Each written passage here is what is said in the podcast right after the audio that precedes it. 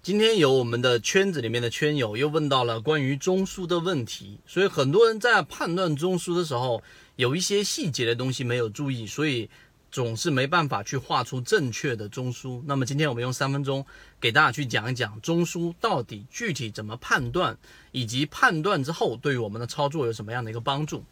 首先，我们先说第一个话题，就是关于怎么样去判断一个中枢。一个中枢首先必须是一个底分型加一个顶分型，中间有一个不共用的线段来进行一个一笔。所以第一个你要先学会判断什么是一笔，有一笔的概念之后，才算是一个底到顶或者是顶到底的过程。所以第一笔你要知道到底怎么样去判断。第二个，任何一个中枢都是由三笔以上构成的。为什么呢？并且这三笔中间必须要有重叠的部分，这个重叠的部分就是我们所说的这一个次级别的中枢位置，所以必须是三笔以上构成，这是第二个特点。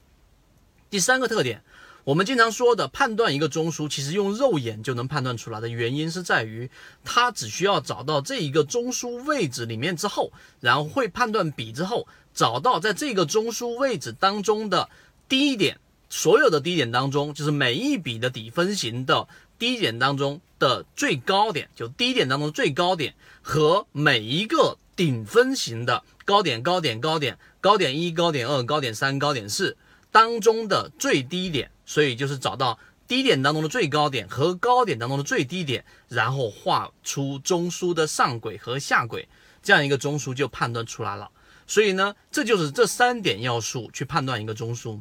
这是第一个话题，第二个话题就是判断中枢啊，它实际上呢，呃，很多情况之下几乎没有别的答案，也就是说，你跟我画的中枢可能只是有一些细微的差别，而在这个细微的差别上，对于判断中枢和操作和缠论当中呢，去啊，第一买点，第二买点，第三买点，其实没有大的影响，所以这一点上不要去纠结，而不是啊，说我完全的去。要一模一样才是正确的操作，这是我们所说的中枢。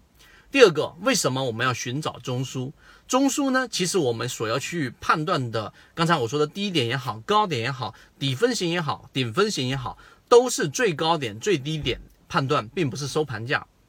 其中最根本的原因是我们要找到多空争斗最剧烈的一个地方，这是我们要找到主战场，就是中枢的位置。那么中枢这个位置过程当中，它要跟前面一个中枢进行对比，那么这才是有出现我们所说的中枢的背驰。如果是一个我们说向上的上升趋势的中枢，第一个中枢和第二个中枢，第二个中枢的这一个量能明显是小于第一中枢的时候，这就是我们所说的顶背驰。相反的，如果是一个向下的趋势的第一个中枢，就上面这个中枢的这个下跌的动能和第二个中枢下跌的动能比较的话，第二个比第一个是衰减的，也就是空方空方的力量是在逐步衰减的。那么这个时候就是底背驰，就是我们去考虑介入买点的一个关键。所以中枢呢，它虽然说是缠论当中一个很核心的关键，但实际上它并不是一个复杂的操作。复杂的是要在实战过程当中逐步去感受。